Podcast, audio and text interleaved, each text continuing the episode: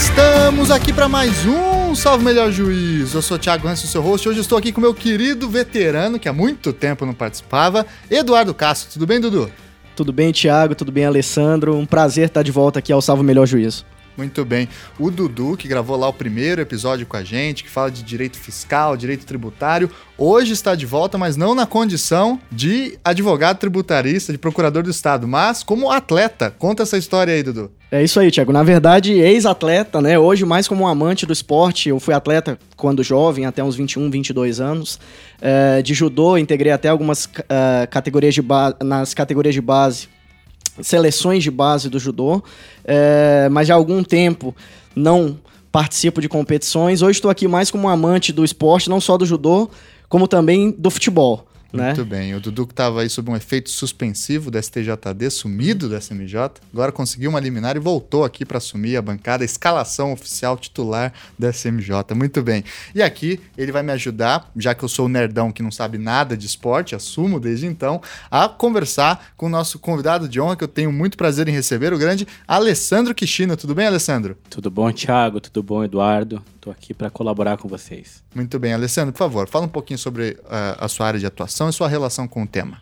Então, eu sou advogado em Coritiba, formado pela PUC e comecei a aprender o direito desportivo em 96 na faculdade.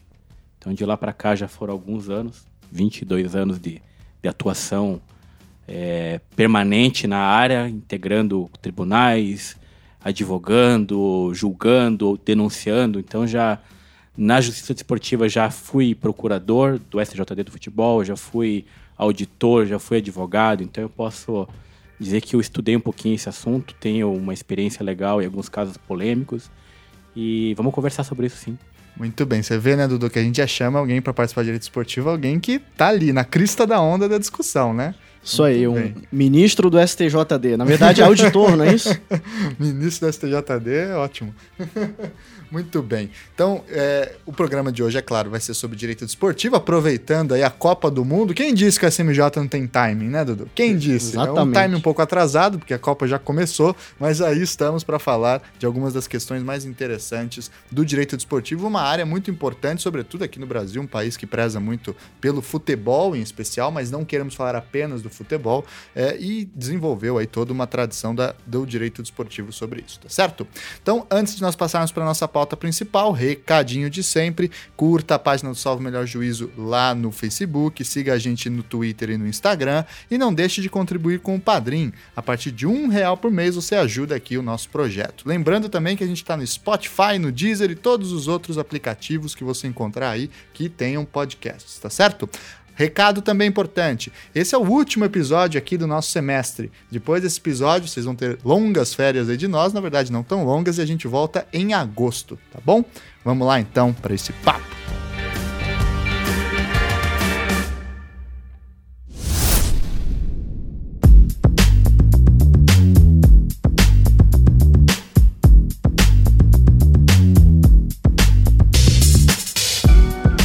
Então, pessoal, Alessandro, a gente sempre tem o costume nos programas de, sobretudo para os nossos ouvintes que não são da área do direito, mas são curiosos, de primeiro posicionar alguns termos, algumas questões. E aí a pergunta evidente é: o que é o direito desportivo? Qual é a área de atuação do direito desportivo? No que ele se desdobra? Então, a doutrina vem enfrentando o direito desportivo e nos últimos anos, digamos assim, entendendo que ele já se constituiu uma ciência autônoma. Anteriormente, ele era vinculado a algumas questões trabalhistas, a algumas questões cíveis, até a questão tributária, mas hoje a principal doutrina do país entende que é uma ciência autônoma, que mistura várias áreas do direito: tributário, criminal, civil, consumidor, ambiental. Então, tem uma série de derivações e que a matéria, digamos, direito desportivo já pode ser bem estudada, já tem bastante gente que disciplina o assunto. Infelizmente, os bancos universitários ainda não têm espaço para a produção acadêmica, então não tem cursos regulares nas faculdades de Direito, mas eu acho que é uma questão de tempo. Logo, logo, o direito esportivo, até pelo atrativo que é no Brasil, vai ganhar seu espaço nos bancos acadêmicos e vai se fortalecer ainda mais. A justiça desportiva, que é um dos ramos do direito esportivo, ela está prevista na Constituição, O artigo 217 prevê, né, que o Estado deverá fomentar as práticas desportivas e já menciona também a justiça desportiva estabelecendo a sua competência, que é disciplina e competição. Então, até por haver previsão constitucional, todo mundo que estuda o assunto entende que é, sim, uma ciência autônoma e deve ser assim vista pelos estudiosos, pelos curiosos e por todo mundo. Muito bem. Então, trata de uma área aí, como você falou, que tem discussões no direito do trabalho, a gente vai comentar algumas questões em relação a direitos federativos, direitos econômicos, o que era antes a figura do passe, etc. Mas também tem relação com contratos, com direito de imagem, com questão da televisão, com espetáculos também, que são os eventos esportivos, etc.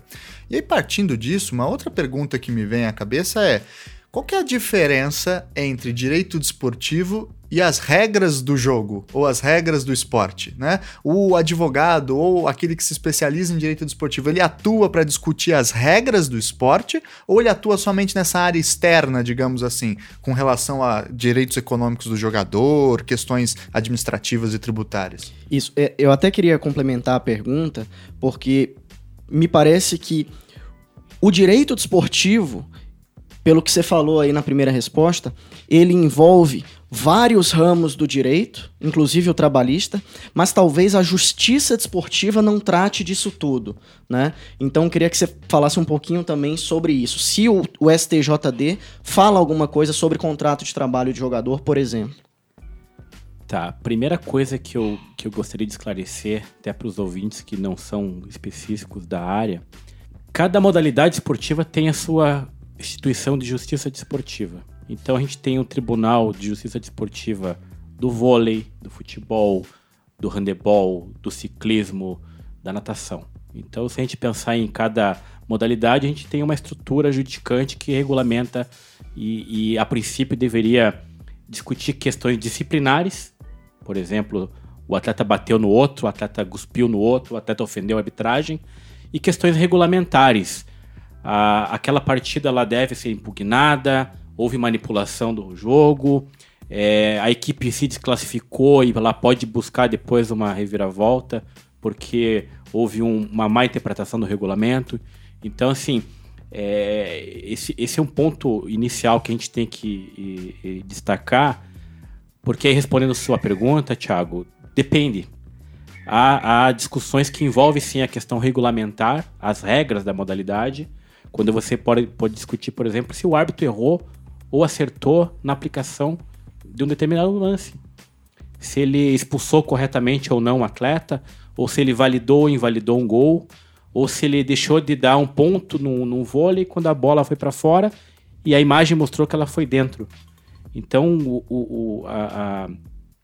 a prática nos mostra que é possível analisar as regras da modalidade, né, as regras de cada jogo, e assim como a lei própria do país em vigência, né, falando em desporto nacional. Tem um caso interessante sobre isso, que eu lembrei agora, não lembro se isso foi parar na Justiça Desportiva. Ano passado, num jogo entre Corinthians e Palmeiras... já começou o clubismo aí já. Eu sou torcedor do Corinthians. Atualmente eu digo que sou tricolor de aço, que é o Fortaleza, líder da Série B disparado, melhor campanha da história, e corintiano, né? Ano passado, num jogo Corinthians e Palmeiras, um jogador, Gabriel, foi expulso porque tomou um segundo cartão amarelo e não foi ele que fez a falta, né? Eu não lembro se isso foi parar na Justiça Desportiva, mas o juiz deu o cartão. Se o Tribunal Desportivo poderia alterar isso, como você falou, né? Regra geral, o tribunal não, entre aspas, reapitaria, né, o jogo.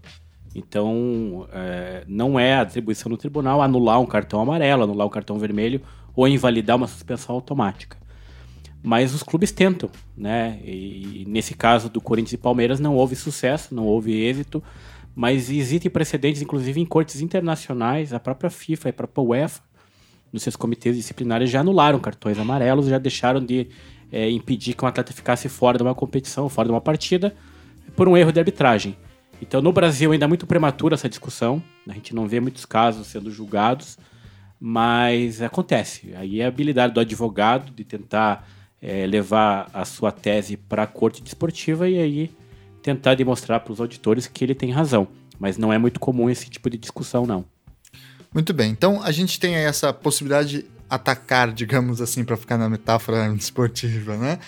Tanto dentro do campo, discutindo o regulamento, apesar que isso não é regra, como o Alessandro falou pra gente, quanto também nesses outros âmbitos aí do direito trabalhista, direito de imagens, contratos, etc. Dito isso, eu tenho uma primeira pergunta que é, todo esporte profissionalmente organizado, ele tem regulamentos, regras claras, você tem que participar de uma competição, tem que seguir certos regulamentos. Qual que é a natureza jurídica desses regulamentos? É um contrato? A gente pode discutir isso na justiça comum? Isso é só do âmbito da justiça desportiva? A Lei Pelé, a Lei 9.615 de 98, ela estipulou, né, qual seria o Sistema Nacional de Desporto. Então é constituído do COB, do Comitê Olímpico Brasileiro, do Comitê Paralímpico, das confederações de diversas modalidades, federações, clubes, atletas e aí os demais profissionais que circulam o nosso esporte.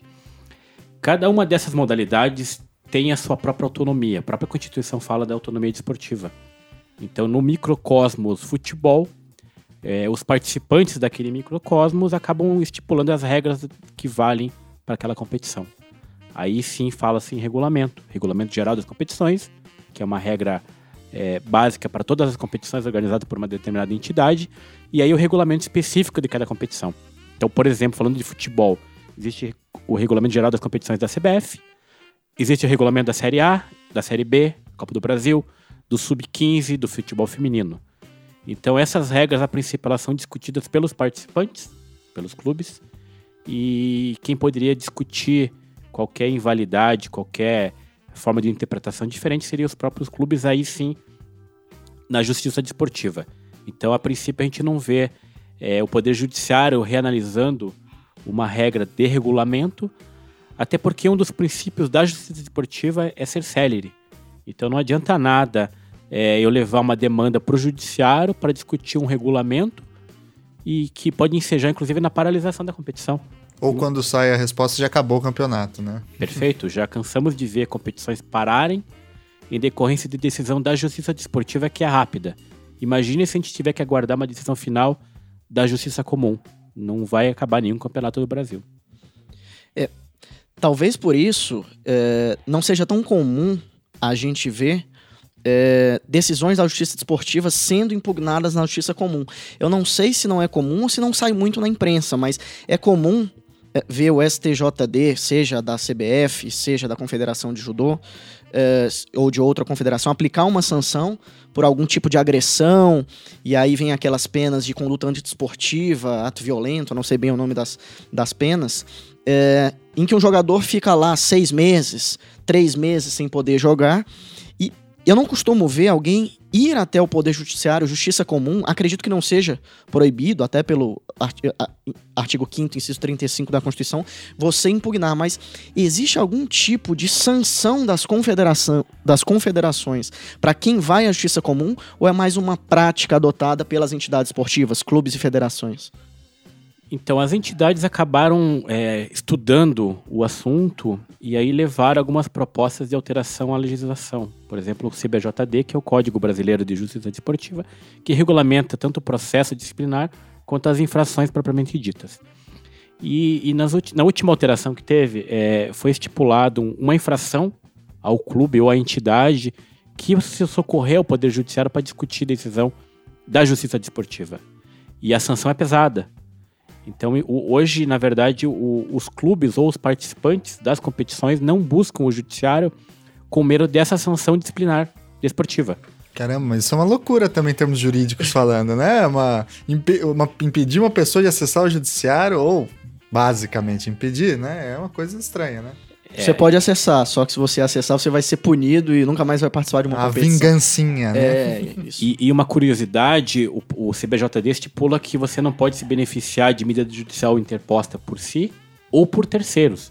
Então, se um torcedor do seu time entrar com uma ação judicial, se você se socorrer de uma decisão favorável ao torcedor, você acaba sendo punido. Então é uma coisa meio irreal, né? Se a gente pensar em acesso ao judiciário, mas é o que a gente vê na prática. E um detalhe, o judiciário não gosta de ter esse tipo de demanda levada a ele. Por quê? Porque ele não entende do assunto.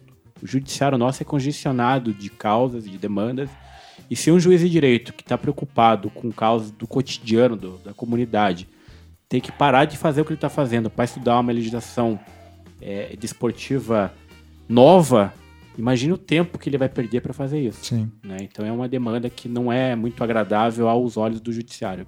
Falando em justiça desportiva, você que trabalhou no STJD, etc., fala um pouquinho pra gente sobre ele, o que é o STJD, quem compõe o STJD, quem são os ministros, né, como falou o Dudu, enfim, qual é a jurisdição dele, etc. Então, nosso sistema judicante esportivo, ele é constituído por tribunais, TJDs, que tem uma esfera local, né, estadual, e tem o SJD, que tem uma esfera, né, nacional, que é vinculado a uma confederação, que pode servir de primeira, segunda ou terceira instância. Aí depende muito da matéria, depende muito do assunto a ser levado a ele. Para você integrar um TJD ou um STJD, né, você tem que ser indicado por alguma das entidades que a Lei Pelé nomenclatura ali. Por exemplo, o STJD são 9 auditores. Então, a pessoa que vota não é chamada de juiz, não é chamada de ministro, é chamada de auditor. A composição é dividida na seguinte maneira. 2 auditores são indicados pela OAB, 2 auditores são indicados pela entidade de administração, no futebol a CBF, no vôlei a CBV e assim por diante. 2 auditores são indicados pelos atletas, 2 auditores são indicados pelos clubes e 1 auditor, para ter um número ímpar, é indicado pela arbitragem. Então são 9 pessoas que compõem o pleno de um tribunal. Aí existem comissões disciplinares, que seriam órgãos de primeira instância, indicados aí sim pelos membros do pleno, e em paralelo existe a Procuradoria de Justiça Desportiva, que seria mais ou menos o que um promotor de justiça, seria um órgão acusador, que em alguns casos ele atua como fiscal da lei. Então basicamente são indicações de segmentos, né, que participam do dia a dia do esporte, com indicações aí sim dos membros para compor a primeira comissão disciplinar, órgãos de primeira instância. E sobre o procedimento no STJD, eu li que as questões disciplinares, elas são propostas pelo procurador, pelo uma espécie de Ministério Público do Tribunal de Justiça, do STJD. É sempre assim ou existe algum caso em que um clube pode demandar ou o clube tem que procurar o membro do Ministério Público de Justiça Desportiva para dar início a um processo? Se isso é só nas questões disciplinares ou de regulamento também? O nosso sistema ele é dividido basicamente em 2 blocos. Processo disciplinar ordinário, que é a busca do apenamento de um eventual violador à regra. E esse processo disciplinar ordinário ele nasce com uma súmula do árbitro. O árbitro relata uma ocorrência. Essa súmula é de... É o BO do árbitro. É o BO do árbitro. Então a súmula que é o documento oficial da partida. Quando existe algum ato de indisciplina, essa súmula é encaminhada à Procuradoria, que oferece a denúncia. É muito parecido com a justiça normal, né? É a mesma coisa, o árbitro ou polícia, né? A diferença é a rapidez. Por exemplo, se tem um jogo no fim de semana, eu fui procurador do SJD, então a gente sabe como é que é a dinâmica. O jogo é no domingo à tarde, no domingo à noite a súmula já está na internet, na segunda-feira já tem denúncia pronta, protocolada no tribunal. Então... existem casos que a arbitragem não relata na súmula, mas aí o procurador pode solicitar uma imagem, por exemplo, pode utilizar de imagens da própria imprensa, pode se utilizar de matéria jornalística propriamente dita para dar embasamento à sua denúncia. Os atletas ou algum interessado também poderia formalizar algum documento para que a procuradoria seja acionada. Então, apresentaria, no caso, uma chamada notícia de infração disciplinar. Eu levaria ao conhecimento da procuradoria que algum caso de indisciplina acabou existindo e não foi apurado pela arbitragem. Aí a procuradoria analisaria essa notícia de infração e poderia, sim, apresentar sua denúncia. Hoje é impossível o oferecimento de queixa. Antigamente existia queixa, hoje em dia não há mais essa possibilidade, mas em razão de existir um número muito grande de clubes apresentando queixa. Se todo mundo puder demandar, não vai ser julgado nunca e vai atrapalhar a celeridade. Exatamente. Né? Perfeito. Então hoje não tem mais a queixa, mas tem essa possibilidade de apresentar uma notícia de infração disciplinar. E aí outros casos, outro bloco do CBJD, trata-se de procedimentos especiais. O inquérito, o mandado de garantia, a impugnação de partida, que aí tem Cada caso é um caso, dependendo muito da matéria que vai ser analisada e discutida, mas não é uma questão disciplinar de imputar uma pena a uma pessoa que cometeu uma infração. Muito bem. Então, dada essa introdução mais teórica, digamos assim, vamos entrar em alguns casos, né? Vamos transformar isso aqui num programa esportivo, no falha de cobertura do Salvo Melhor Juízo, né? E começar com um caso que foi resolvido pelo Supremo Tribunal Federal e tem relação também com a Justiça Desportiva. Quero que vocês comentem um pouco, que foi o caso do Campeonato Brasileiro de 1987, né, entre Flamengo e Sport, a chamada Taça das Bolinhas, né, que aí o Supremo deu uma decisão final. Fala um pouco sobre, primeiro, o histórico desse caso e como foi a disputa dele, tanto Alessandro quanto o Dudu, fiquem à vontade.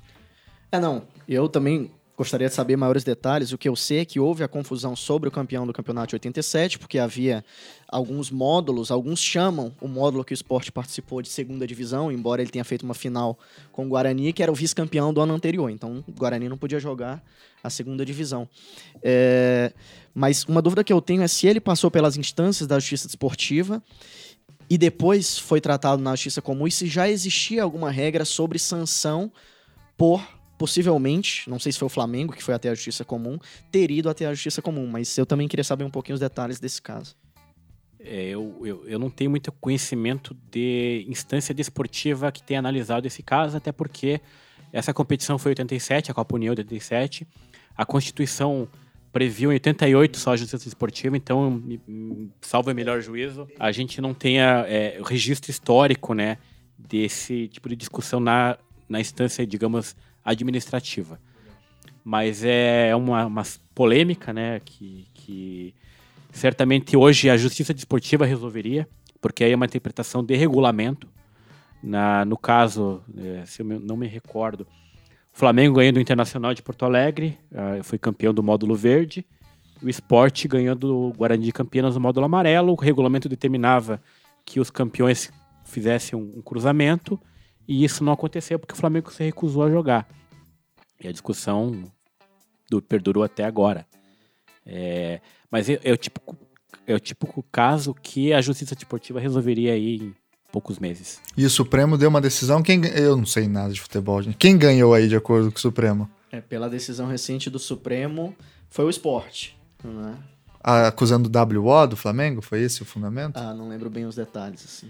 Não, e é curioso porque a CBF reconhecia inicialmente o Flamengo como campeão, mas na Copa Libertadores de 88 quem jogou foi o Sport e o Guarani.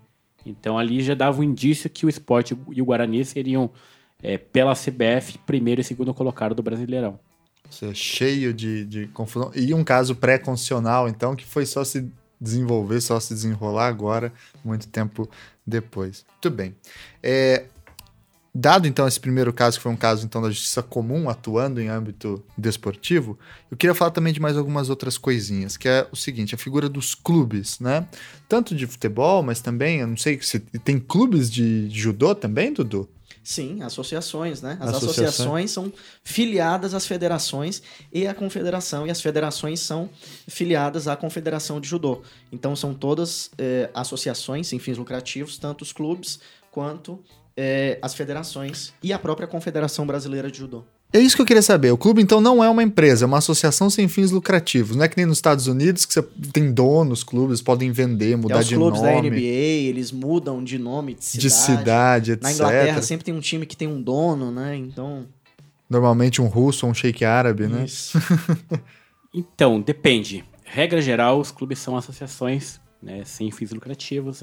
Os maiores clubes do Brasil são associações, Flamengo, Corinthians, Fluminense, Vasco, Fortaleza e por aí vai. Mas tem clubes empresa, tem clubes que são limitadas, ou SA. Então hoje em dia tem aí bastante... Algum grande que a gente conheça? Olha, o Vitória da Bahia já tentou fazer um clube Vitória SA, o próprio Coritiba tentou fazer já Coritiba SA, são ideias que não vingaram, mas assim, de representatividade... O Grêmio Barueri, que chegou a disputar a primeira divisão do Brasileiro, é um clube empresa, uma sociedade empresarial. Aqui no Paraná temos o J. Malucelli, futebol, também é um clube empresa, com limitado. Eu não sei se o Audax de São Paulo também funciona assim, né?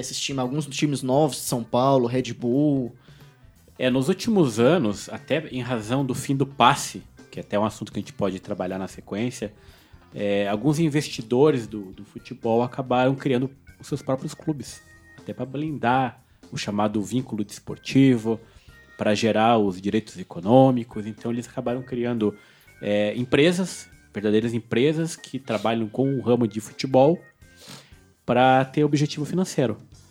E nesse caso ele não se sujeitaria a brigas políticas, que é um clube associativo enfrenta. Sim, a gente acompanha na imprensa brigas assim escabrosas, então, né? Então, às vezes, para mim, que eu sou um investidor, que eu tenho o lucro como resultado final, não me interessa fazer um aporte financeiro num clube, sendo que daqui a 2 anos vai ter uma briga política e eu posso estar fora do clube. Então, nos últimos anos, houve sim uma crescente nessas constituições de clube-empresa, e é uma realidade.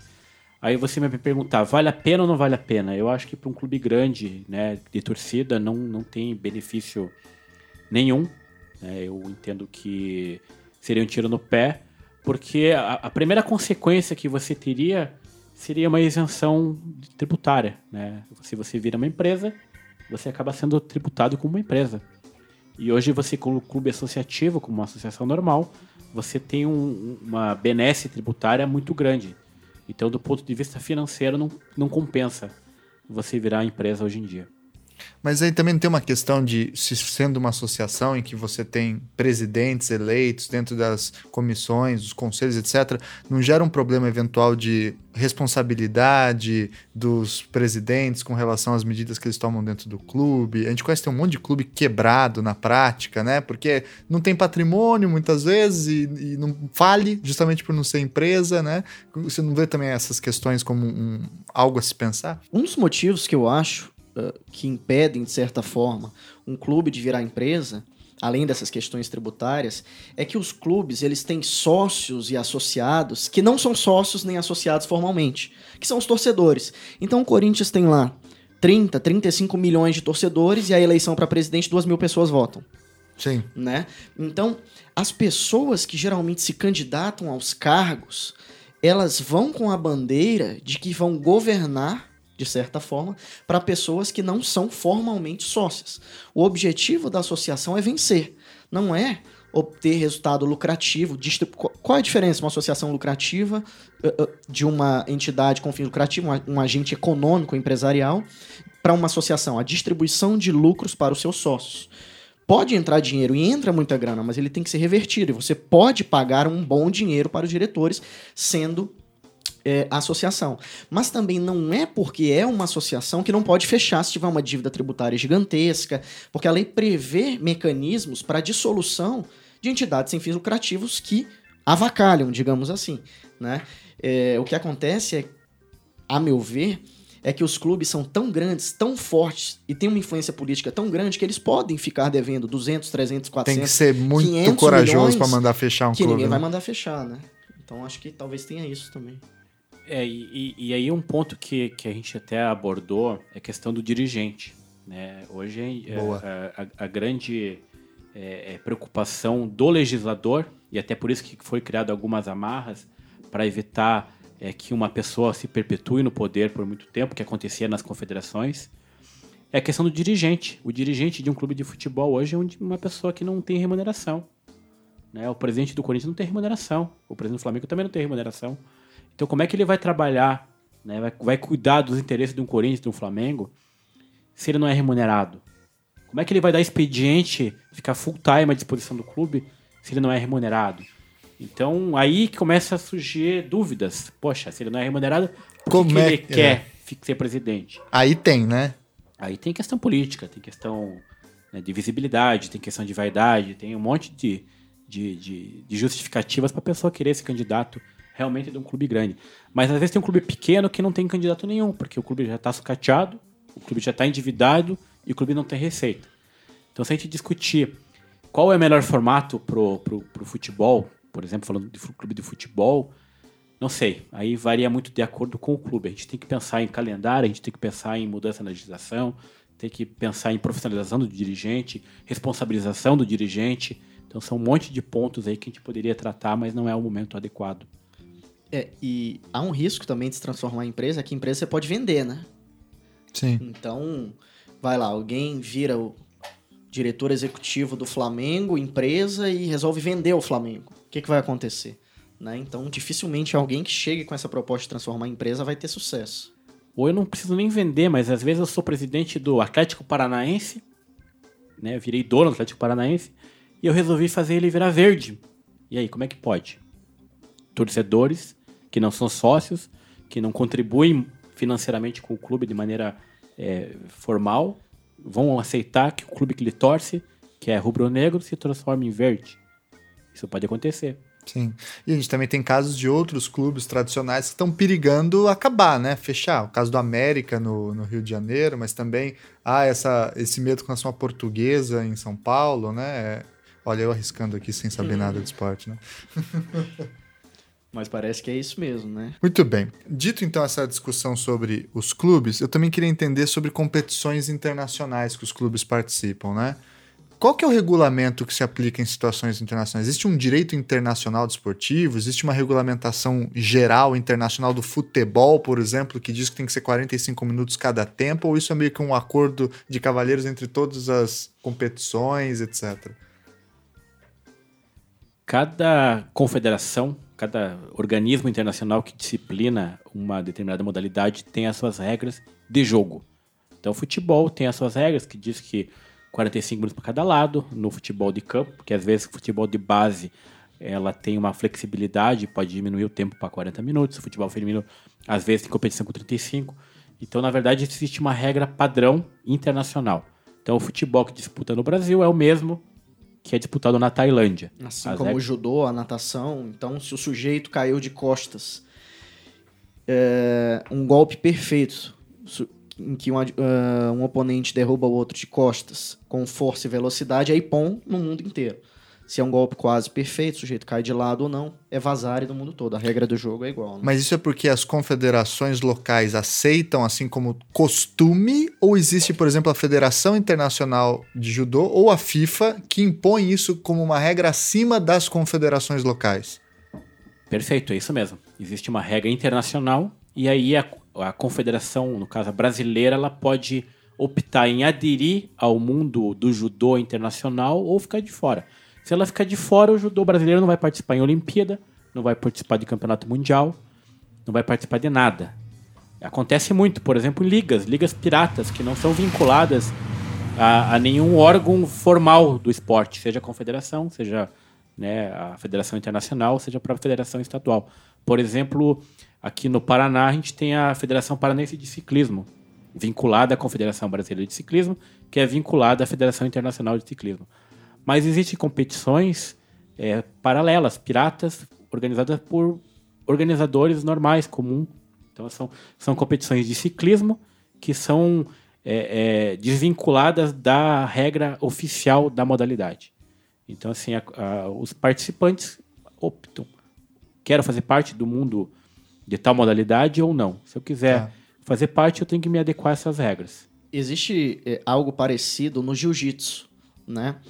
Existem duas, digamos, confederações principais de jiu-jitsu no Brasil. O jiu-jitsu ainda não é um esporte olímpico. O Brasil é a maior potência do mundo no jiu-jitsu, mas existe um certo conflito entre confederações. Eu não sei bem se existe uma só federação internacional também, ou se existem duas ou várias. Mas o fato é que internamente não existe só um campeonato brasileiro de jiu-jitsu. Existe o Campeonato Brasileiro de Jiu-Jitsu da federação, da associação, ou pelo menos existia há alguns anos quando eu lutava judô. Eu não sei se a situação ainda é a mesma, mas existiam várias entidades. Então, em alguns estados, você tem a Federação Estadual de Judô e tem a Liga. Então, eu lembro, quando eu tinha uns 15 para 16 anos, eu morei no Rio, fui atleta do Vasco, e pensava-se na questão da Liga Carioca. O Ceará já tem... A vontade de fazer uma piada chega a coçar aqui. Não, mas vou ficar quieto. Pode fazer. Inclusive, na época, eu lutei na França e fui vice-campeão. Né? Mas no Ceará já houve uma época em que havia uma liga. É algo paralelo que não é vinculado à CBJ, mas que pode. A pessoa pode praticar judô e participar de um campeonato da liga.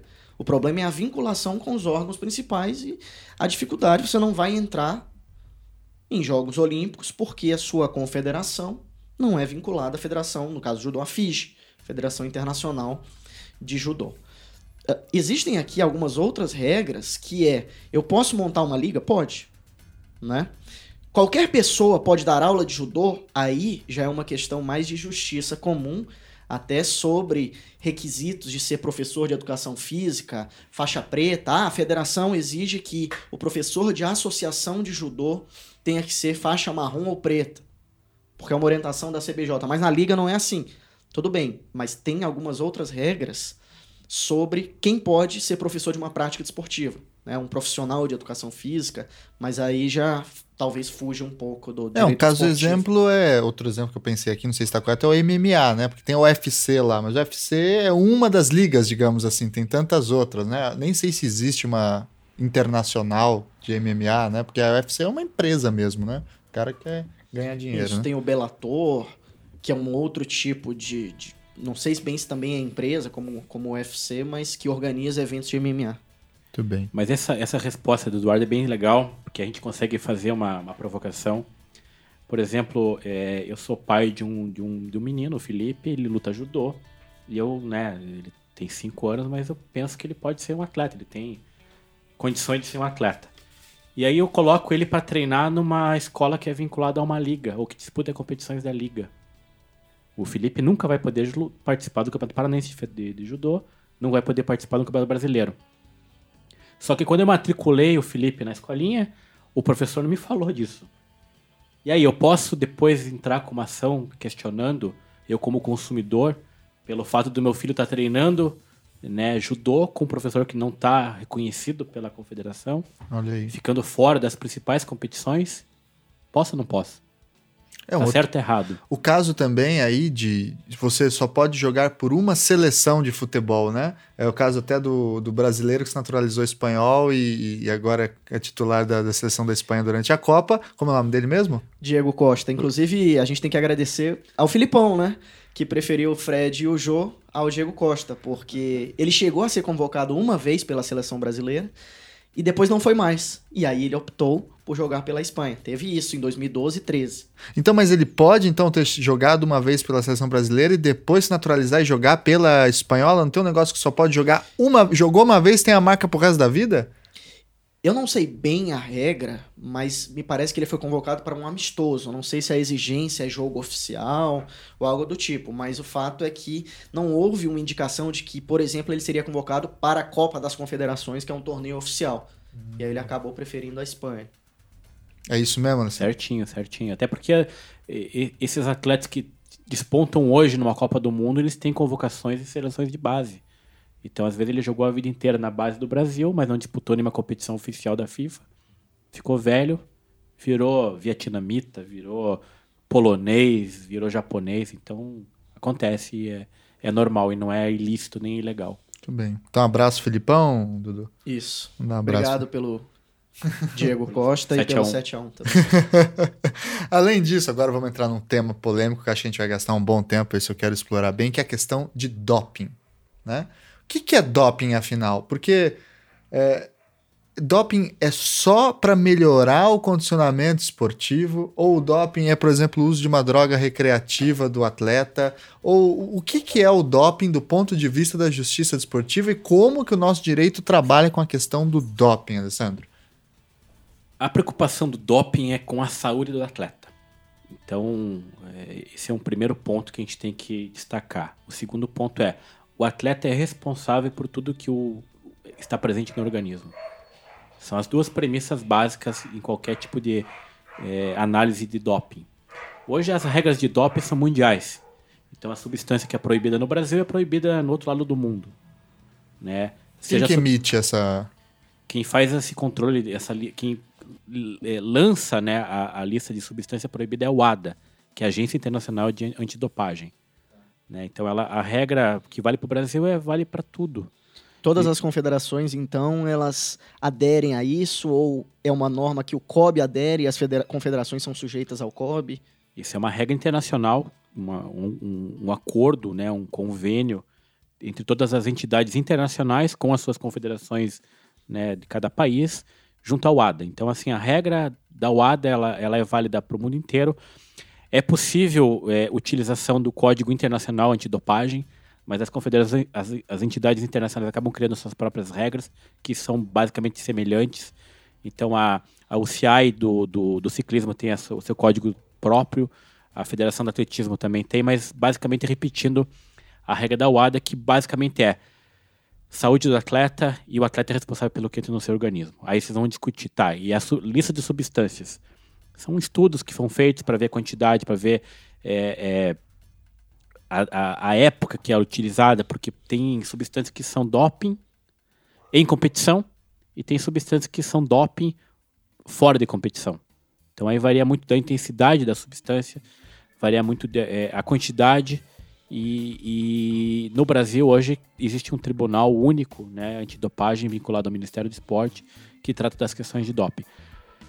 Drogas recreativas. Eu já tive um caso prático de um atleta de natação que caiu no exame de doping por causa de cannabis, de maconha. E a discussão é, poxa, mas a maconha, qual o benefício que a maconha te traz? Né? Qual o benefício esportivo que a maconha traz a um atleta? Na verdade, depende da modalidade. Né? No futebol, um esporte coletivo, o atleta às vezes é reserva, não entra na partida, caiu no doping por maconha. Qual o resultado prático? Nesse caso é na natação. Natação é um esporte que exige concentração, ou exige, né, um pouco de mais calma, digamos, na hora da largada, lá de sair o tiro. Às vezes o atleta está nervoso, usa essa droga e acaba se acalmando, relaxando. Isso é muito comum na natação, infelizmente. Mas e se mesmo que não tenha nenhum efeito específico na competição, eles podem proibir simplesmente por terem, aspas, algum preconceito com a substância? A gente pensa, por exemplo, em países que legalizam a maconha, a Holanda, o Canadá agora, os Estados Unidos em alguns estados. Um atleta lá vai ser punido também. Exato, né? Lá é permitido, é legal, né? E a gente não precisa só falar isso. Também tem medicamentos que entram nisso também, cosméticos que entram nisso também. Como é que... eu entendo quando é uma substância que contribui com o efeito da competição. Mas e quando é simplesmente... não tem relação imediata com a competição? É a questão da cocaína no futebol, né? E é clássico a discussão. Que benefício causa? Mas aí eu volto a falar. A UADA... né, ela tem como objetivo a garantir a saúde do atleta. Né, e já teve caso do SJD julgar e entender que o atleta que usa cocaína não é um atleta dopado, é um atleta doente. Ele tem que fazer, ele tem que fazer tratamento, ele não tem que ser punido. Se a gente punir, aí sim que ele vai cair de vez nesse mundo das drogas. Inclusive existem alguns casos bem conhecidos sobre cocaína e coca, né, e punições. Tem o caso do um dos mais antigos aí, do Zete, o tal do chá de coca, do Maradona, aí cocaína mesmo. Recentemente, do Paulo Guerreiro, né, atacante do Flamengo e do Peru, que foi pego no antidoping também por algum tipo de chá referente a isso. E do John Jones, que é um lutador do UFC, um dos mais conhecidos, que vira e mexe, cai no doping por questão também de cocaína. Há quem diga, e aí eu não conheço os estudos, que há uma vantagem no caso da cocaína, de um atleta ficar mais ligado. Há quem diga que o Maradona não faria certas coisas geniais se ele não estivesse usando cocaína. Eu nunca li nenhum estudo sobre isso, né? Mas o que eu não sei também, mas pelo que o Alessandro está falando, não só para proteger a vantagem esportiva, como a saúde do atleta, né? Então o atleta não pode usar droga porque se convencionou que isso faz mal para o atleta, né? A premissa principal é essa. Fair play e saúde do atleta sendo protegida. Então aí cria-se essa regra essa relação de substâncias com essas quantidades. E hoje, se você for na farmácia comprar uma Neosaldina e usar, amanhã você cai no antidoping. Ah, é? Neosaldina? Um dos princípios ativos da Neosaldina é uma substância proibida pela UADA. Tem um fator de doping, não sei se é esse o termo, muito conhecido dos lutadores, dos judocas, que é o Lasix, né? Que são os diuréticos. O diurético, propriamente, ele não te dá uma vantagem, mas ele pode mascarar uma substância que te dá uma vantagem. Os lutadores não costumam usar né? E eu tenho vários amigos que estão escutando e que tomaram muito Lasix na vida aí para perder peso às vésperas da competição. O diurético, muitas vezes, ele é usado para o sujeito perder líquido às vésperas da competição. Então, eu já vi o cara que perde 2,5 kg, 3 kg numa noite. Né? Ele vai para a balança fraco, mas ele perdeu o líquido. Porque líquido não engorda, mas pesa. Mas ele é considerado, eu não sei se por que faz mal, porque obviamente você ficar tomando diurético sem precisar faz mal, mas o que eu sei é que ele é proibido também porque ele mascara situações, substâncias que favorecem o atleta também. Então, tem alguns casos, alguns judocas conhecidos que foram campeões mundiais, que quando jovens, bem jovens, chegaram a ser punidos por meses por ter sido identificado no antidoping uma substância diurética, né? Ah, e o código, posso falar do Código Brasileiro, antidopagem, ele traz regras diferentes para cada tipo de substância.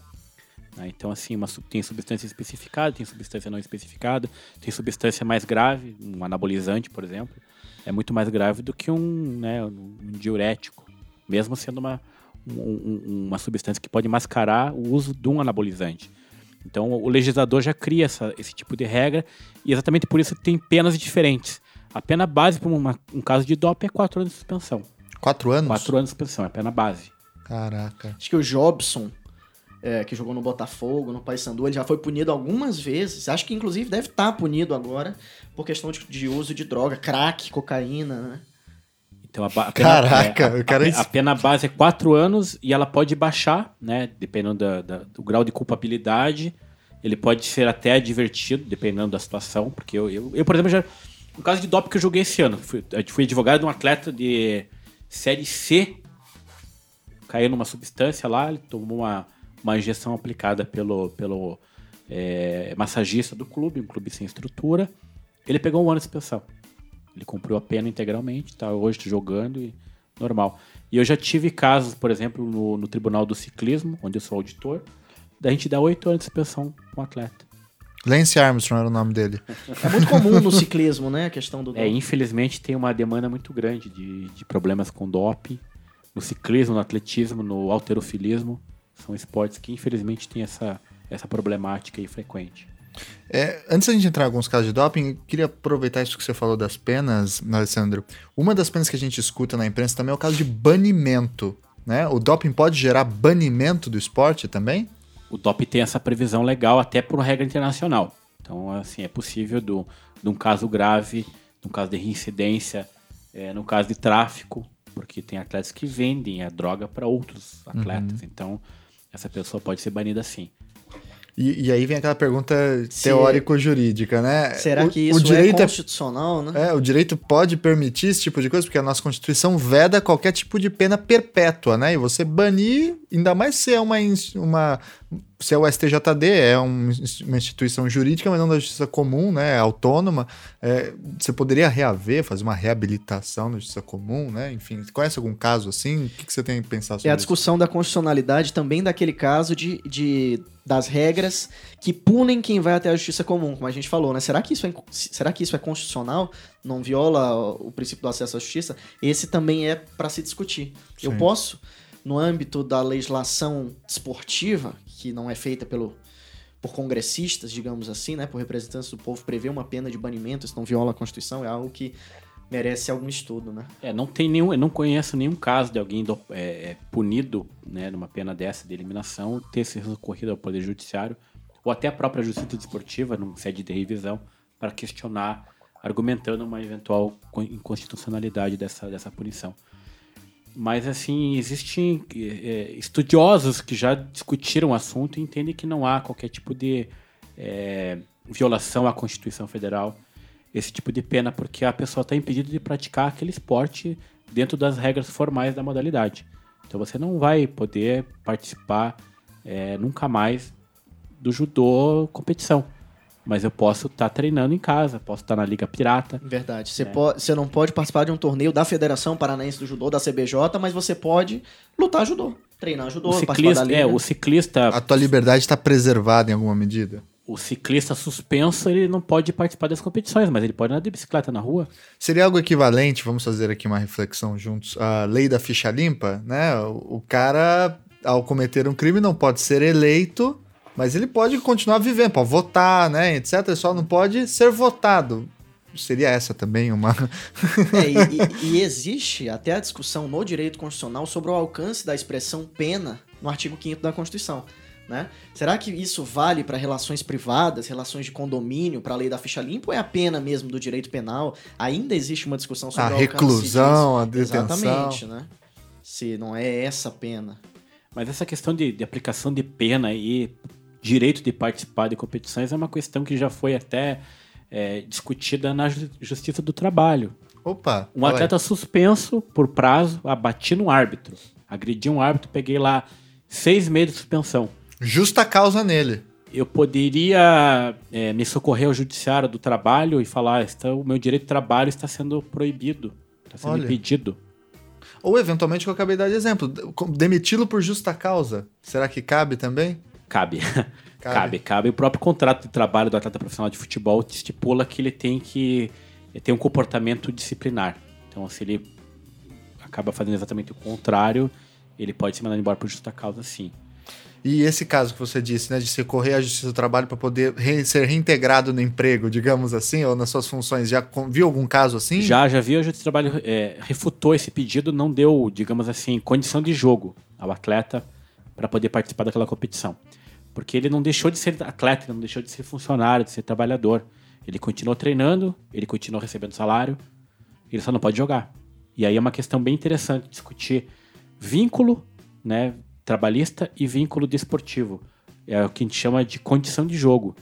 Às vezes eu tenho condição de trabalhar, mas não tenho condição de jogar, porque a regra da competição me impede de jogar. Ou porque eu não tenho idade, ou porque o meu prazo de inscrição já se encerrou, ou porque eu já joguei por um outro clube naquela mesma competição.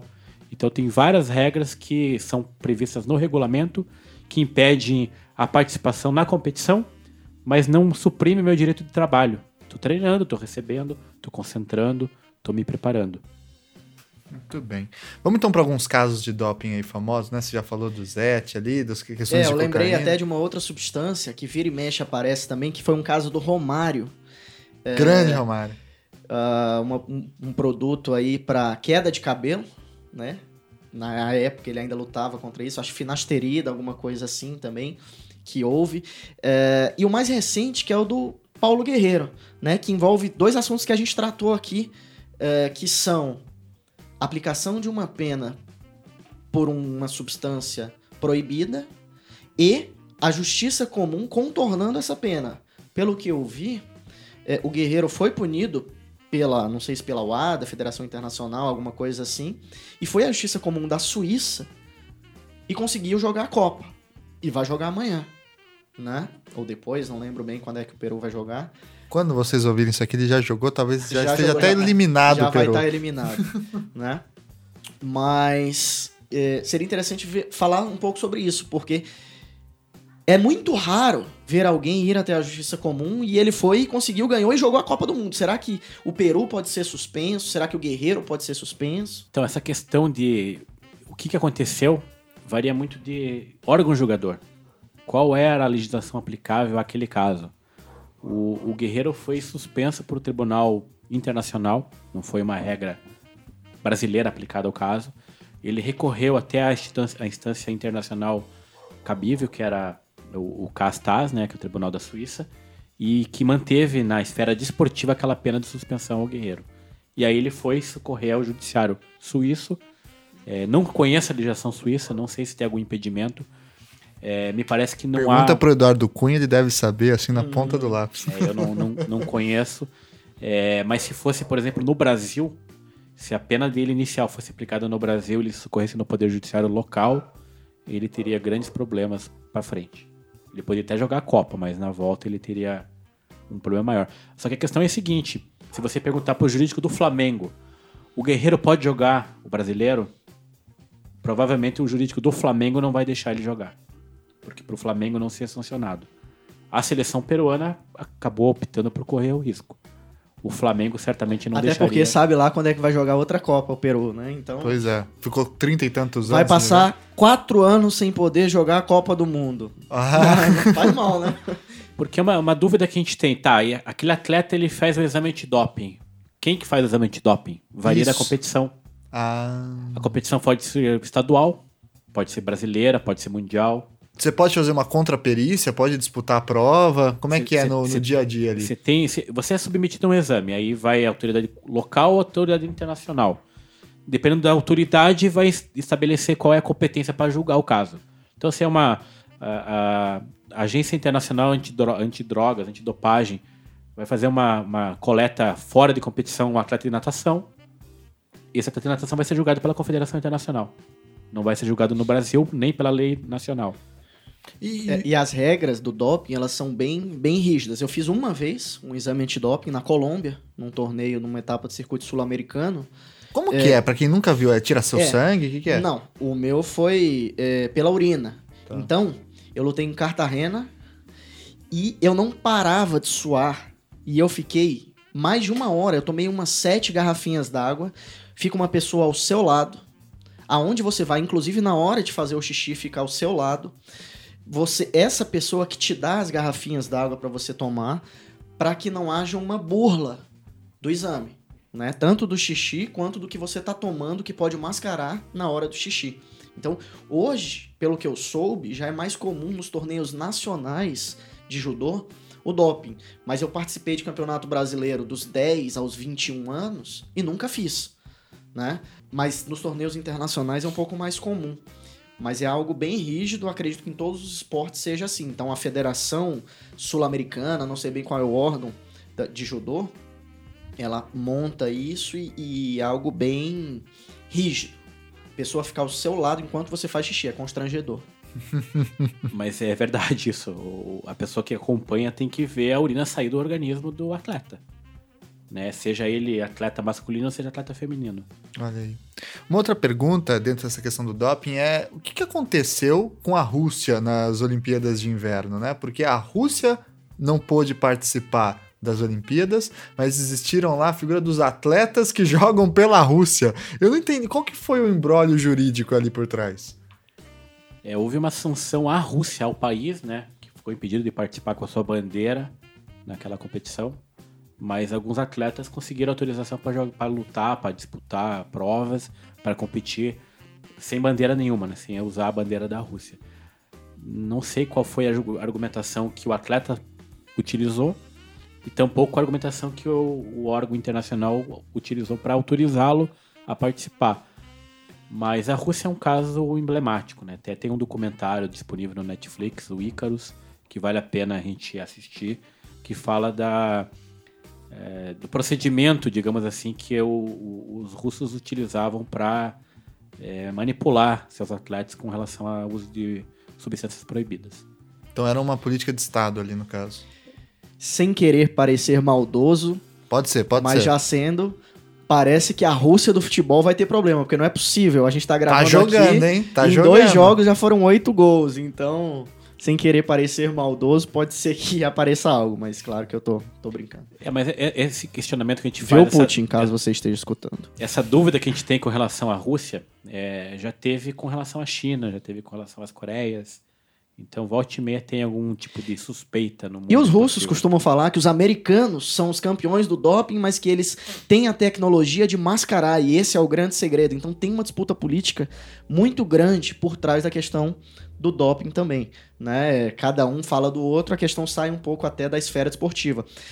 Há pessoas na Rússia que falam que essa punição do país foi uma questão política, capitaneada pelos Estados Unidos, que não existe uma punição genérica, tem que ver quem foi o atleta e puni-lo, né? Me parece que foi uma punição voltada mais ao Comitê Olímpico da Rússia, né? Alguma coisa assim, mas tem uma questão política muito forte por trás do doping, né? Quem assistiu o filme do Rock Balboa contra aquele russo lá, o Drago, né? Sabe que isso não é novo. Exatamente. Muito bem. Agora, avançando para outros casos famosos aí de justiça desportiva, tem aqueles com relação à escalação de jogadores irregulares e coisas associadas a isso. E aí eu queria trazer dois casos que, se vocês puderem apresentar para os ouvintes do que se tratou esses casos e quais foram as questões jurídicas envolvidas dele. O primeiro deles foi enviado lá para o grande Matias Pinto, lá do Xadrez Verbal, do Fronteiras Invisíveis do Futebol. Abraço, Matias, que ele pediu para a gente discutir um pouco o caso Sandro Hiroshi, do São Paulo, lá nos anos 90. Vamos começar por ele. O que foi esse caso? O Sandro Hiroshi foi um atleta, né, para de jogar já há alguns anos, que ele teve um problema com relação à data de nascimento.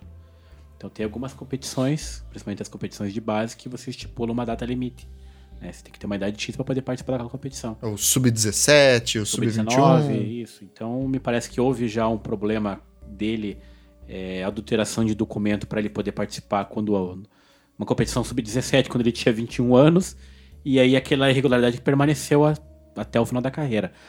Isso não é só o caso do Sandro Hiroshi, tem vários casos que a gente vê, infelizmente, no país.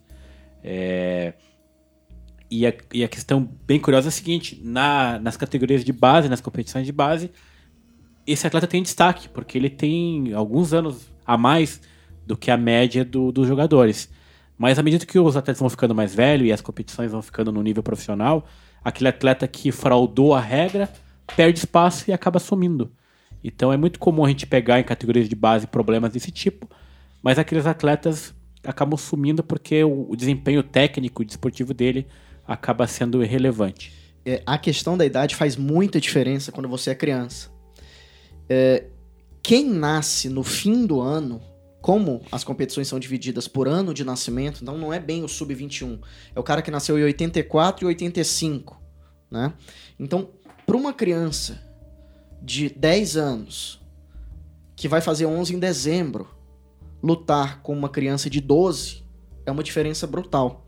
Então, existe até um estudo do percentual de atletas americanos nascidos até o meio do ano, que estão na seleção olímpica. E é a esmagadora maioria. Então, por quê? Eles, por mais que quando você fique adulto, a diferença suma, você passa a vida sendo um campeão. Porque a diferença de idade, ela faz diferença quando você é jovem. Então, a imensa maioria dos atletas olímpicos, esses caras, ou essas atletas, geralmente eles nasceram até o meio do ano. Eu até brinco com a minha esposa, né, que a gente vai ter que combinar no próximo filho para nascer até junho e tal, para tentar transformar num atleta. Claro que não é uma regra perfeita, mas isso faz muita idade, ou faz muita diferença a questão da idade.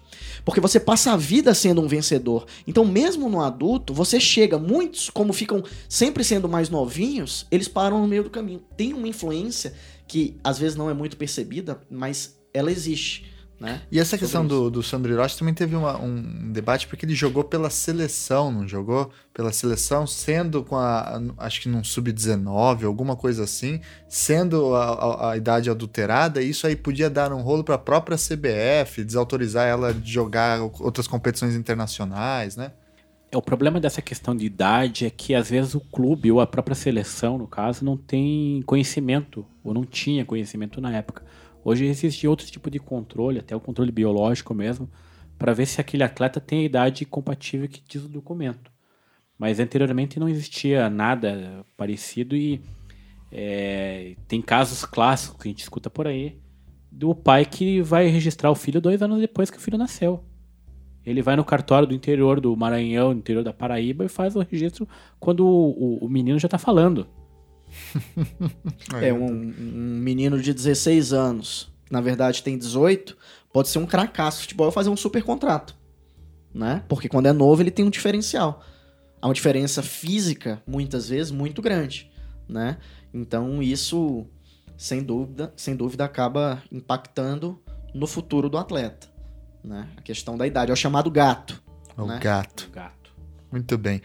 Além disso, aliás, o Sandro Hiroshi foi processado por falsidade ideológica, alguma coisa assim, depois, vocês sabem disso? Na esfera criminal, eu acredito que não tinha mais tempo para poder fazer. Parece que tinha prescrevido já. Um outro caso Esse gerou memes e memes e memes na internet e foi motivo aí de muita discussão. É o caso da Portuguesa com o Fluminense, né? Que é com escalação irregular de jogador. Né? Que foi esse caso, afinal? Que teve a famosa história, que até comecei tirando sarro aqui do Dudu, né? Do advogado do Fluminense que entrou com efeito suspensivo, não sei o quê, né? Que foi esse caso aí? Esse caso, eu estava no SMJ na época, eu era procurador responsável por alguns jogos, não era o jogo específico desse caso do atleta Everton, da Portuguesa. Mas o que eu posso te falar é o seguinte, eu falei exclusive para uma palestra que eu dei para os atletas do Coritiba, quando questionaram, poxa, mas por que o Fluminense? E, na verdade, o Fluminense foi o clube que levou sorte nessa situação. Porque eu lembro que naquela rodada, se o Coritiba não tivesse vencido o São Paulo, era o Coritiba no lugar do Fluminense. E aí o Coritiba que não teria sido rebaixado. Então, quando o atleta do Coritiba pergunta, pô, mas o Fluminense de novo, eu falo, se vocês não tivessem ganho aquele último jogo contra o São Paulo, eram vocês. E aí vocês iam falar que houve armação, que houve alguma coisa ilegal. Não houve. Na verdade, houve uma falha grotesca da Portuguesa, que escalou um jogador irregular que estava suspenso e não poderia ter jogado aquela partida. Me parece que esse cara, o Everton, ele entrou no final de um jogo que já estava decidido, alguma coisa desse tipo, e até hoje, claro, as pessoas falam muito que há alguma participação de times maiores nisso, mas uma dúvida que eu tenho sobre esse caso é, tem uma punição para quem escala atletas de maneira irregular, o cara não tá, sei lá, não foi publicado no BID, mas existe na jurisprudência do STJD algo como uma aplicação de princípio de proporcionalidade? Não teve impacto nenhum, o jogo estava decidido. Tem isso ou a aplicação da lei é mais seca? É mais regra que princípio. É mais regra que princípio. É puramente legalista. A lei fala que o atleta escalado irregularmente ele ocasiona a perda de pontos daquela partida. E aí o próprio código fala que o atleta mesmo no banco de reserva é considerado irregular. Então, se ele foi relacionado, constou em súmula e não chegou a entrar no gramado, ele é irregular.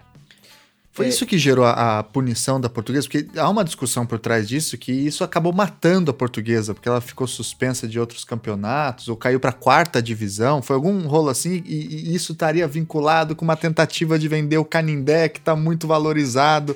Enfim, eu escutei essa história, mesmo não acompanhando bem o futebol, e falam que é uma grande armação contra a Portuguesa. Eu não sei se a Portuguesa, até queria perguntar, sofreu alguma outra sanção além da perda dos pontos e, consequentemente, rebaixamento ou não? Tem uma pena pecuniária, uma multa, que não lembro o valor agora, mas não foi nada expressivo. E a perda de pontos, que foram 6 pontos que ela perdeu, acabou ocasionando rebaixamento para a 2ª divisão. O que matou a Portuguesa foi que no primeiro jogo da 2ª divisão do ano seguinte, ela se recusou a entrar em campo. Não sei se vocês lembram. O treinador simulou que um oficial de justiça estaria lá e era um jogo contra o Joinville, se não me engano, em Santa Catarina. Simulou uma situação toda e recusou a jogar. Então, naquele momento, a Portuguesa começou a, infelizmente, sucumbir. Coitada da Lusa, né? O time mais querido do estado de São Paulo, né? Todo mundo é alguma coisa Lusa, né? Pelo menos da capital, né? É quase como o Ferroviário lá no Ceará, né? O Ferrinho. Eu tinha uma camisa do Ferroviário. Olha aí. O Tubarão da Barra, né? O Tubarão da Barra, muito bem. Formador do craque Jardel. Uma outra questão vinculada aí também ao Estatuto do Torcedor e a figura, enfim, da participação de jogos em campo, a gente tem 2 questões aqui. Primeiro, também mandado pelo Matias, abraço Matias novamente, é uma discussão que é colocada aqui no estado do Paraná com relação a um dito veto do Ministério Público Paranaense às torcidas visitantes, né? Alessandro, o que foi isso? Então, antes de contar a história desse projeto piloto, digamos assim, que o Atlético Paranaense criou, só queria esclarecer alguns pontos. O regulamento da competição, o regulamento da CBF, estipula que o clube visitante ele tem o direito de adquirir ingressos, até 10% da carga de ingresso total para a partida, mediante pedido feito com antecedência. Isso é um ponto que tem que deixar muito claro. Pela regra do regulamento, para que eu tenha a torcida visitante no estádio, o clube visitante tem que solicitar essa carga de ingresso. Isso é um ponto importante, já vou explicar por quê. O Atlético Paranaense criou essa regra. Falou, não, vou fazer um projeto, tem uma visão diferente do futebol. Eu entendo que o futebol como produto, como ele pode ser transformado num evento mais, entre aspas, pacífico. Então a gente pode existir essa ideia de torcida única, de torcida mista. O torcedor visitante não precisa ficar isolado, cercado por policiais. Ele pode comprar ingresso e sentar do lado do torcedor local. E aí eles propôs ao Ministério Público do Paraná que o Ministério Público comprasse essa ideia e falasse, não, vamos averiguar como é que funciona na prática. Porque além da questão desportiva, o Ministério Público do Estado do Paraná entendeu que existiam outros argumentos para poder justificar a torcida única no estádio. Por exemplo, policiamento. O policiamento não precisaria acompanhar uma torcida rival ao estádio. Esse contingente de policiais poderia fazer a segurança na cidade como um todo. Poderia estar nos bairros, poderia estar na periferia. Não precisaria estar seguindo a torcida rival que vai se dirigir à praça desportiva. Então o Ministério Público comprou essa ideia, fez algumas reuniões com os clubes, no Paraná Clube, Coritiba e o Atlético Paranaense, junto com a federação. E apenas o Atlético Paranaense comprou essa ideia e falou, não, na minha casa vai ser dessa forma. Como nenhum clube, a princípio, solicitou a carga de ingresso, não houve espaço reservado para ninguém que torcesse para o adversário. Então, o torcedor adversário, se não me engano, o torcedor do Cruzeiro, do Santos e do São Paulo, que quisesse assistir o jogo na arena, poderiam comprar o ingresso da torcida do Atlético e ficaria normal. Se comemorasse gol, poderia correr algum tipo de risco. Não sei se teve algum tipo de transtorno. Mas teve algumas demandas judiciais. O Santos entrou com uma ação judicial, não lembro qual vara que caiu, pedindo uma liminar. Não conseguiu exatamente porque ele não comprovou que teria solicitado ao Atlético Paranaense a carga de ingresso. Algum clube, nesse começo de Brasileirão, já solicitou? Algum clube teve um espaço reservado até agora? Não? No campo do Atlético, não. Porque alguns jogos, principalmente contra os times de São Paulo, Palmeiras, São Paulo, Corinthians, vai muita gente ali naquela parte atrás do gol da torcida visitante, né? Eu já fui a alguns jogos aqui, mas nessa situação, porque eu nunca consigo comprar o ingresso reservado ao visitante e vou ali quietinho, é meio desesperador você não poder comemorar um gol ou uma defesa de pênalti, como no jogo do ano passado. Mas é uma situação que é diferente, né? Porque há uma torcida imensa aqui no Paraná dos times de São Paulo. E aparentemente não, mas se há esse procedimento de requerimento, né? Na prática, e aí a gente fala por experiência, os clubes não acabam utilizando desse procedimento de pedir. Porque é um procedimento que teria que... você teria que comprar esse ingresso com antecedência, você tem que desembolsar um valor para que o teu torcedor, caso queira ir no jogo, vá lá e compre o ingresso do clube visitante. Então é um procedimento um pouco engessado, um pouco inócuo, e os clubes acabam fazendo vistas grossas. Liga, quanto esse ingresso precisa? Precisa de tanto, então vai ter para vender. Até porque tem clubes que precisam da renda do visitante. Né? Os clubes menores, eles precisam jogar contra o Flamengo, eles querem jogar contra o Corinthians. E esse espaço é valioso. E muitas vezes levam até para Brasília, para outros lugares, né? Um monte de jogo do Flamengo, time pequeno leva para Brasília porque sabe que vai encher o estádio e ele vai ganhar uma grana. Então, só com torcida do visitante. Então, eu a princípio eu sou totalmente contrário a essa regra, porque eu acho que isso acaba prejudicando e eliminando o turismo desportivo. Tem gente que viaja com o clube para assistir o jogo de qualquer lugar do Brasil. Do mundo, em algumas situações. Você vê na Copa do Mundo, quantas pessoas vão para a Copa para ver o jogo. Uhum. Beber, fazer festa... conhecer a cidade ou até mesmo ver o jogo. Mas é um turismo que existe, é forte. Às vezes... A gente viu aqui na Copa do Brasil, né? Então, eu sou pensamento contra essa ideia. Eu acho a iniciativa do Atlético interessante para estudar, mas o Ministério Público do Estado do Paraná, a princípio, também não era muito favorável a esse ponto que chegou. Porque a ideia do Ministério Público do Estado era evitar que torcidas organizadas rivais fossem ao estádio. Não o torcedor comum como um todo. E só fazer um esclarecimento, não tenho nada contra a organizada. Eu acho muito prematuro a gente responsabilizar a organizada por violência. Cada caso é um caso, não podemos generalizar de maneira alguma, porque tem organizadas que são totalmente ordeiras, pacíficas inclusive contribui com o clube. Então, a gente generalizar, organizar esse nome de violência é um pouco perigoso. Sim. Inclusive, o Ministério Público, a gente vira e mexe, vê na imprensa, o Ministério Público de São Paulo proibiu as torcidas organizadas de entrarem nos estádios. Você não proíbe uma coisa de entrar no estádio, né? Eventualmente um associado, alguma coisa, e talvez a melhor saída para isso seja o que o Atlético Paranaense já faz há algum tempo, né? Do cadastro biométrico, que imediatamente identifica um cara que não pode entrar no estádio na hora que ele vai tentar entrar. É algo mais eficaz do que proibir a torcida organizada de entrar no estádio. É, eu lembro que eu escutei recentemente, até vou indicar no final do programa, uma entrevista com o Juca Kfouri, que ele fala que tem um estudo que é recorrente aqui no Brasil, que é reavaliado de tantos e tantos anos, sobre torcidas organizadas, que mostra que é uma minoria da minoria nas torcidas organizadas que são violentos, que vão, de fato, para brigar, mas é que isso ganha muita imprensa, né? As famosas cenas lamentáveis, né? É, outro destaque que a gente gostaria de fazer é que os jornalistas que estão escutando nos perdoam, mas jornalista para falar de direito desportivo, para falar de justiça desportiva, ignore, porque praticamente desconhece o assunto. Muito bem.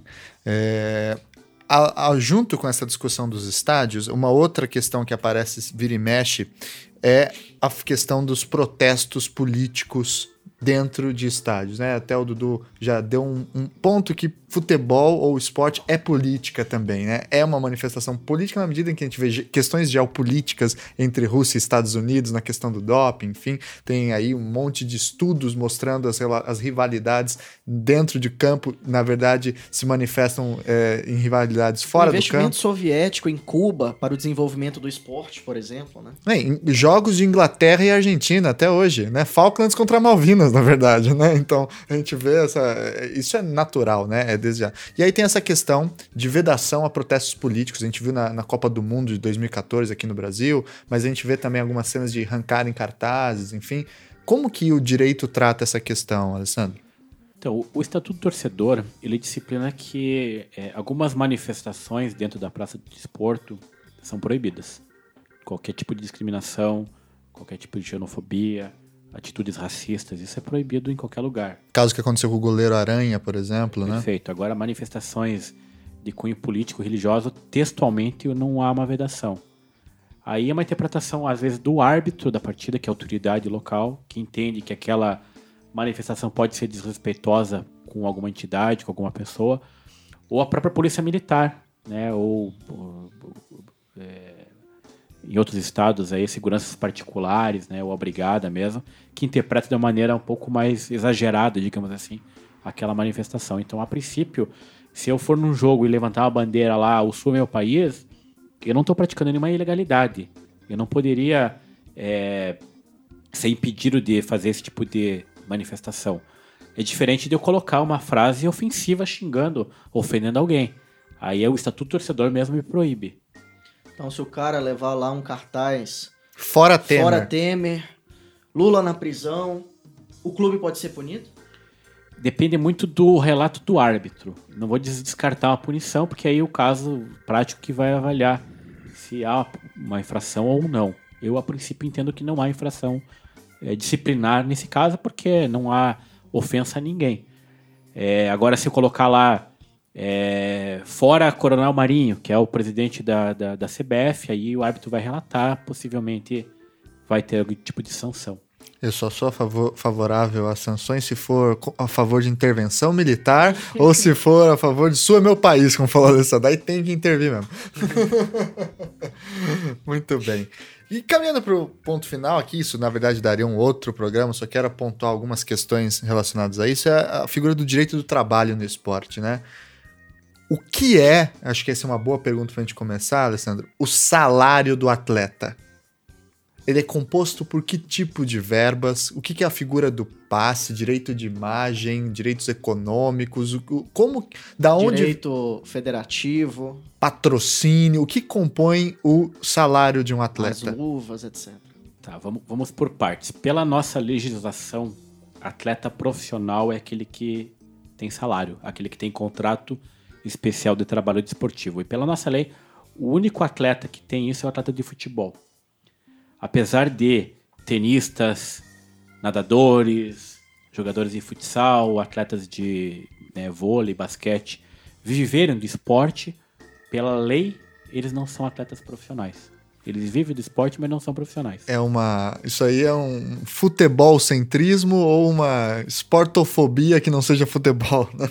É, porque os atletas, eles recebem um salário no basquete, no judô, o cara trabalha... Eu não sei bem qual é o vínculo, mas... Às vezes é bolsa que eles recebem, será? Então, essa é uma grande discussão que a gente pode até aprofundar na sequência. Por exemplo, um atleta de futsal, ele hoje tem, com frequência, buscado o judiciário trabalhista para pedir vínculo de emprego. Futsal é quase futebol, ou é futebol. Mas ele não tem contrato especial de trabalho desportivo registrado na confederação. Então esse é um diferencial muito grande do atleta de futebol com das outras modalidades. Mas vamos falar do futebol, que é o tem profissional que fala em salário. Já é. O salário. O que ele recebe por mês, lógico, junto com os acréscimos remuneratórios.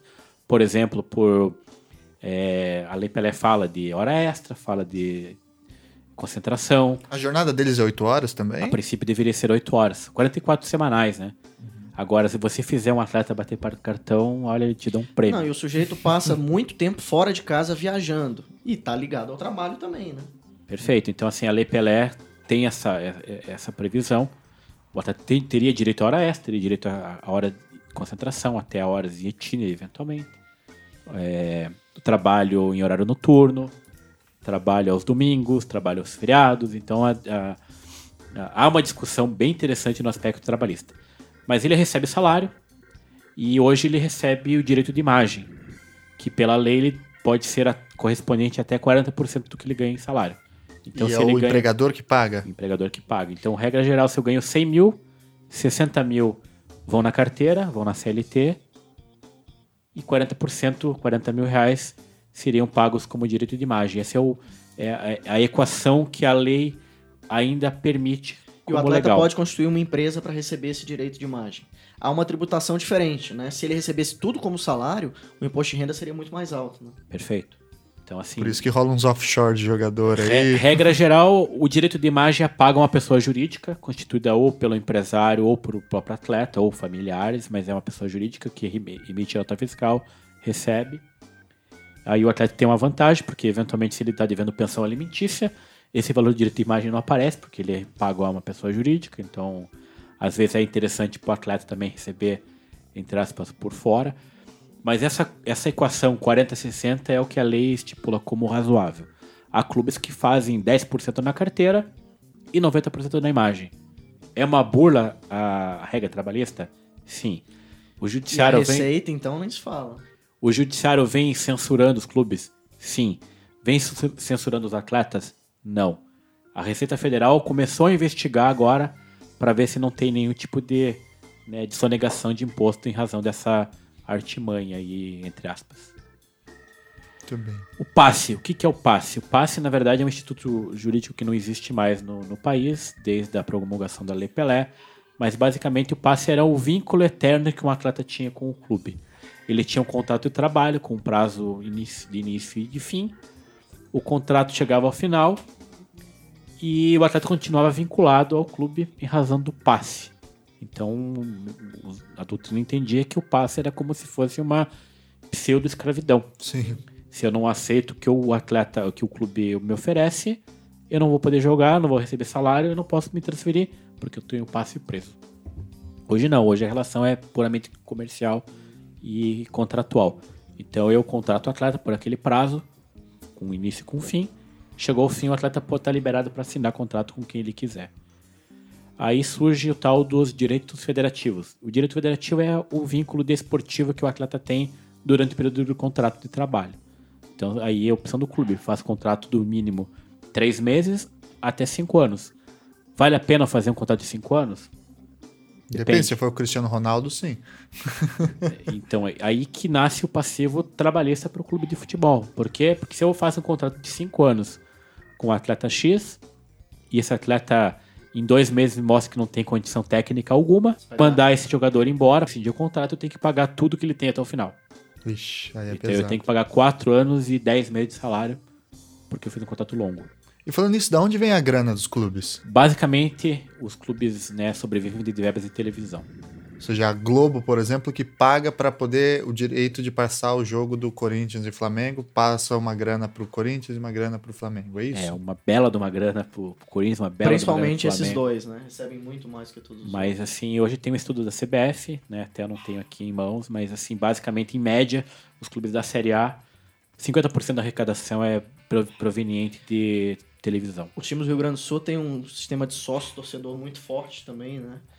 E alguma participação em termos de patrocínio. Patrocínio é relevante, então, também. Sim, sim, tem. Hoje, inclusive, tem um banco estatal que patrocina muitos clubes do país, né? A Caixa, no caso. Né? A Caixa Econômica patrocina com valores interessantes acima do mercado. E a questão das diferenças entre direito econômico e direito federativo, assim? Então, são acessórios do contrato de trabalho? Continuando a questão do contrato. Tem um contrato de 5 anos, estipula o prazo e estipula uma multa. Essa multa é o que a gente chama de direito econômico. Ou seja, o atleta quer sair, ele tem alguma proposta para sair do meu clube, se transferir para outro lugar, paga a multa, que a multa é o direito econômico.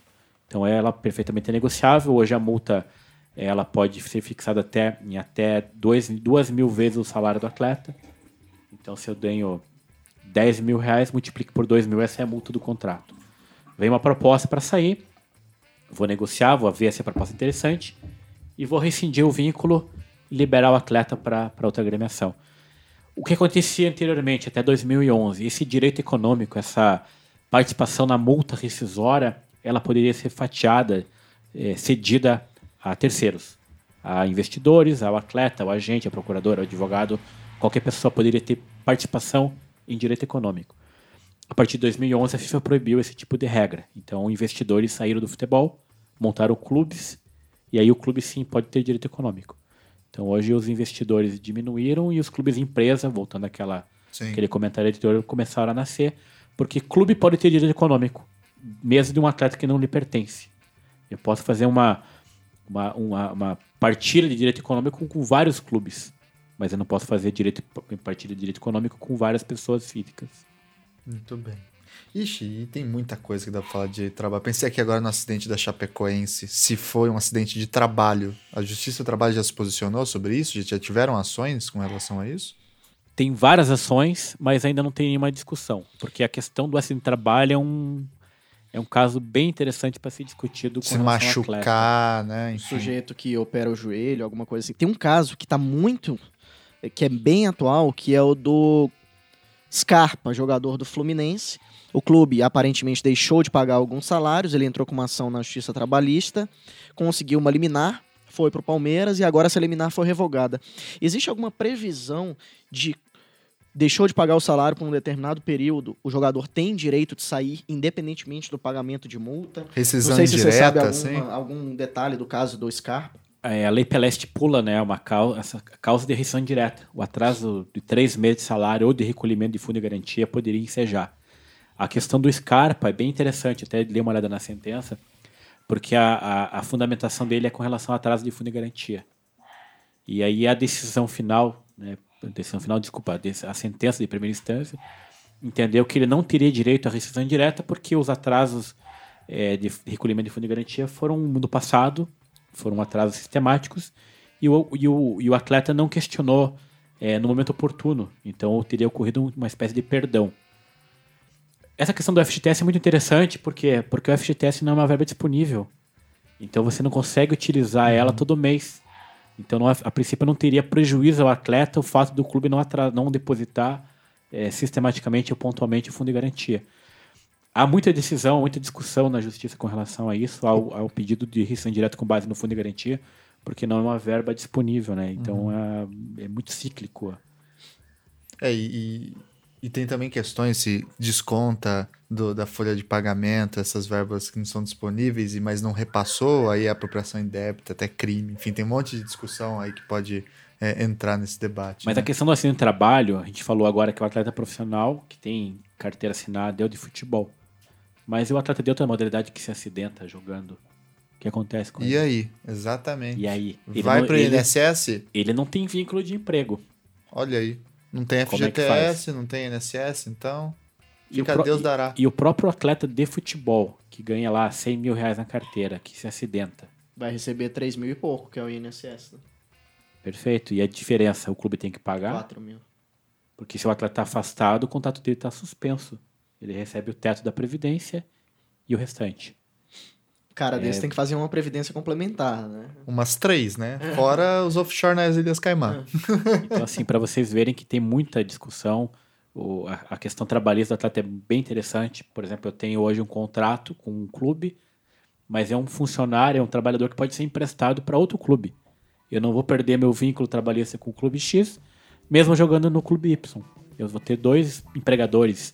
Pois não é. Ao mesmo tempo que um contrato fica suspenso. Mas, eventualmente, os 2 empregadores estão me remunerando de maneira parcial, cada um. Então, são coisas bem interessantes. Aí são solidários os 2 na hora de um acidente, né? Como é que fica, né? Quem paga? Então, aí tem a regra, né, que os clubes mesmo estipulam num contrato particular, estabelecendo algumas condições, algumas responsabilidades, contratação de seguro, pagamentos. Mas, assim, para vocês verem que tem muita coisa bem legal para apreciar. Muito bem, então, caminhando aqui para nossa reta final, queria agora passar para a famosa parte de indicações e sugestões aí para os nossos ouvintes, né, que queiram estudar, pensar um pouco mais, refletir sobre esse tema. Eu tenho, olha que assustador, uma indicação sobre isso, apesar de não ser a minha área, que é um livro aí de um veterano daqui do podcast, já participou 2 vezes, o querido Alaor Leite, que lançou um livro junto com o Klaus Roxin e com o Luiz Greco, chamado Doping e Direito Penal, né, ele fala bastante dessas discussões, é um livro curtinho, publicado pela editora Atlas, com textos dos 3 autores, que vale a pena para discutir mais essas questões. Além disso, queria, claro, indicar o Fronteiras Invisíveis do Futebol, dos meus amigos Felipe Figueiredo e Matias Pinto, que mostram muito bem que futebol está vinculado com história, com política, com cultura, que as coisas não são separadas, eles fazem um trabalho ali formidável. Nunca aprendi tanto sobre países africanos quanto com eles, né? Eles falam de futebol africano, falam de futebol no Oriente Médio com profundidade, é incrível o trabalho deles. E por fim, a indicação aí de um outro podcast que eu escutei, que é o Quem Somos Nós, lá da Rádio Eldorado de São Paulo, que entrevistou o Juca Kfouri, né, que eu acabei de dizer, sobre a Copa do Mundo agora que está rolando, vale a pena ali, é bem interessante, ele mistura também as relações políticas dele com o futebol, ele faz uma visão aí bem humana do esporte, não apenas na competição, mas também fora do gramado. Então, fica aí as minhas indicações. Dudu, o que você tem de sugestão para nós? Não é propriamente do direito desportivo, mas do esporte. A minha biografia favorita, que é Ayrton, o Herói Revelado, sobre a vida do Ayrton Senna. Tem um filme sobre judô que conta a história do professor Max Trombini, que até com... eu não vou lembrar o nome do ator agora, mas muito interessante também. Tem um livro do Juca Kfouri, que se chama De Crônicas, Confesso que Perdi. Recente, né? Recente também, que é bem interessante. Tem vários livros sobre... Não vai indicar nada do Piquet, não? Sobre judô, né? Não, embora meu sogro sempre diga que prefere o Piquet, que era melhor que o Senna, porque tá vivo, né? Segundo a tese dele. O que é uma tese forte, hein? Eu era piquetista também. É que eu não vi o Piquet, né? Praticamente, então... Mas acho que é isso. E você, Alessandro, o que você tem de indicação? Aproveitando que falar em biografia, a biografia do Garrincha é imperdível, que o Rui Crass escreveu, é fantástica. A biografia do Guga Kirten também vale a pena ler. E na área do direito esportivo, recomendaria que visitem o site do IBDD, Instituto Brasileiro de Direito Esportivo. Olha aí. Tem várias revistas mensais, semestrais, com artigos, vale a pena, tem bastante gente legal escrevendo, tem bastante conteúdo. Os livros do professor Álvaro Melo Filho, de Fortaleza, né, imperdíveis, basicamente são assim que eu lembro de cabeça para indicar agora.